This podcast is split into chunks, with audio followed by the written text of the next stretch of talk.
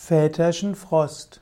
Väterchen Frost ist eine Sagengestalt aus dem Russland und anderen slawischen Ländern. Man findet Väterchen Frost oder Großväterchen Frost in Russland, in Litauen, in Estland und auch in anderen östlichen Ländern. Väterchen Frost beschenkt die Kinder an der Neujahrsnacht. Väterchen Frost hat große Ähnlichkeiten mit dem Nikolaus. Der Nikolaus wird ja äh, verehrt oder sein Fest wird gefeiert am 6. Dezember.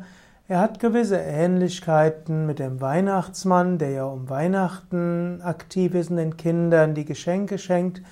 Väterchen Frost ist in eben derjenige, der in der Neujahrsnacht die Kinder beschenkt.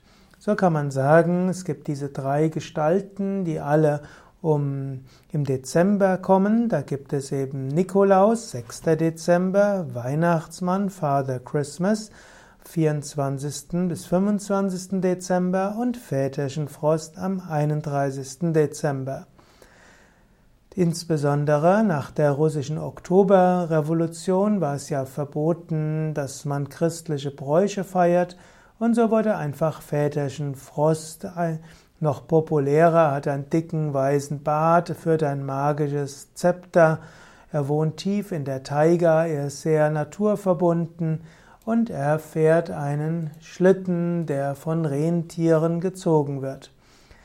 Und das ist die sogenannte Troika, die drei Schimmel oder die drei Rentiere, die den Schlitten ziehen. Väterchen Frost ist also eine Art Personifikation des Winters. Väterchen Frost ist aber gleichzeitig äh, derjenige, der die Liebe und das Gute symbolisiert.